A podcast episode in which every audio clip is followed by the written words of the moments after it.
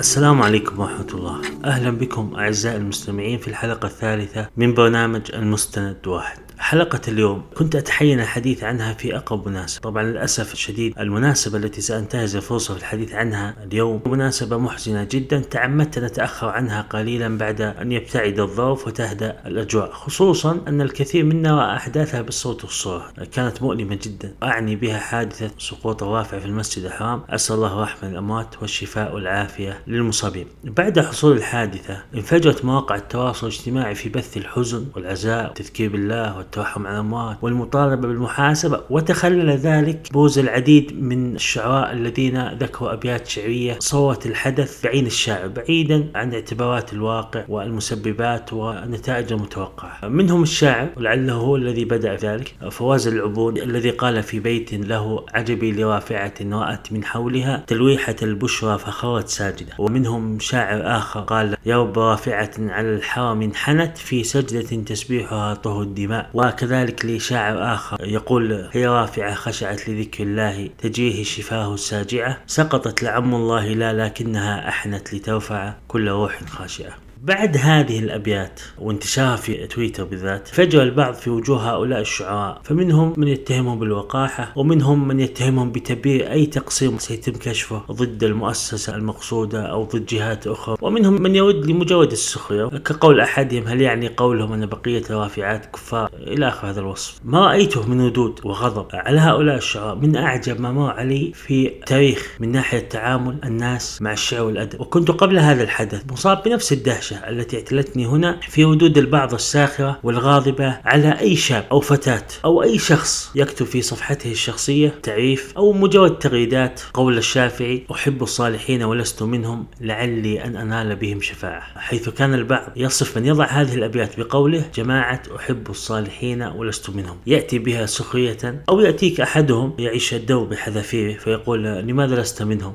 يبدأ يعني يفتح تحقيق. يعني أنت فاجر وعاصي وتحب الصالحين مرتاح بوضع الفجور اللي أنت فيه شخص صالح ثم ترجو مغفرة الله بمحبة الصالحين. كذا يفتح تحقيق معه. وأنا سأفتح تحقيق مع هذا بسؤال واضح. منذ متى يتعامل مع الشعر بهذه الحدية؟ منذ متى يتعامل مع الأدب وكأنها مسألة رياضية؟ البعض يجعلك تحس أنه كان مسجونا مدة خمسين سنة؟ لا يملك في سجنه إلا كتاب رياضيات. قرأه خلال الخمسين سنة حتى صارت مسائله مثل الوشم في دماغه. ثم خرج من السجن فك أسره بعدها الخمسين سنة وأول ما واجه هذه الأبيات فمباشرة طبق عليها مذاكرة خمسين سنة في الرياضيات فرأى أنها خاطئة رياضيا ربما غضب لذلك وزعل وأقام الدنيا ولم يقعدها يعني بالله أمثال هؤلاء. لو قرأوا قول الشافعي رحمه الله فجومي عظيم من قديم وحادث. هل سيبحثون في سجلات التاريخ عن الجريمة الجنائية التي قام بها الشافعي؟ أو بالله لو قرأ أحدهم قول المتنبي أنا الذي نظر الأعمى إلى أدبي وأسمعت كلمات من به صموا هل سيتأبط ديوان المتنبي ويذهب إلى منظمة الصحة العالمية ويصف أدب المتنبي كعلاج واكتشاف جديد لضعف النظر والسمع؟ أو مثلا إذا قرأ قول أبي تمام فبين أيامك اللاتي نصرت بها وبين أيام بدر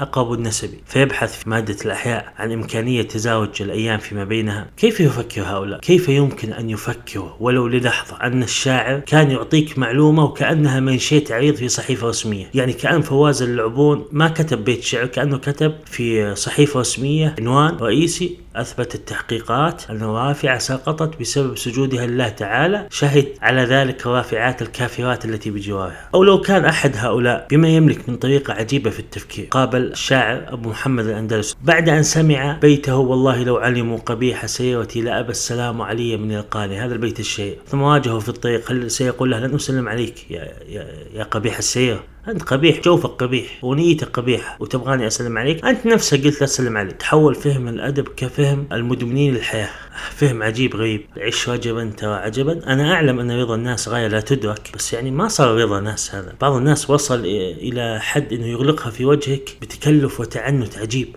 أعزائي المستمعين إذا أعجبتكم هذه الحلقة والتي قبلها تستطيعون الاشتراك من خلال صفحة البودكاست والتي تحوي أيضا تعريف البرنامج وسبب تسميته طريقة المواصلة ووقت الحلقات.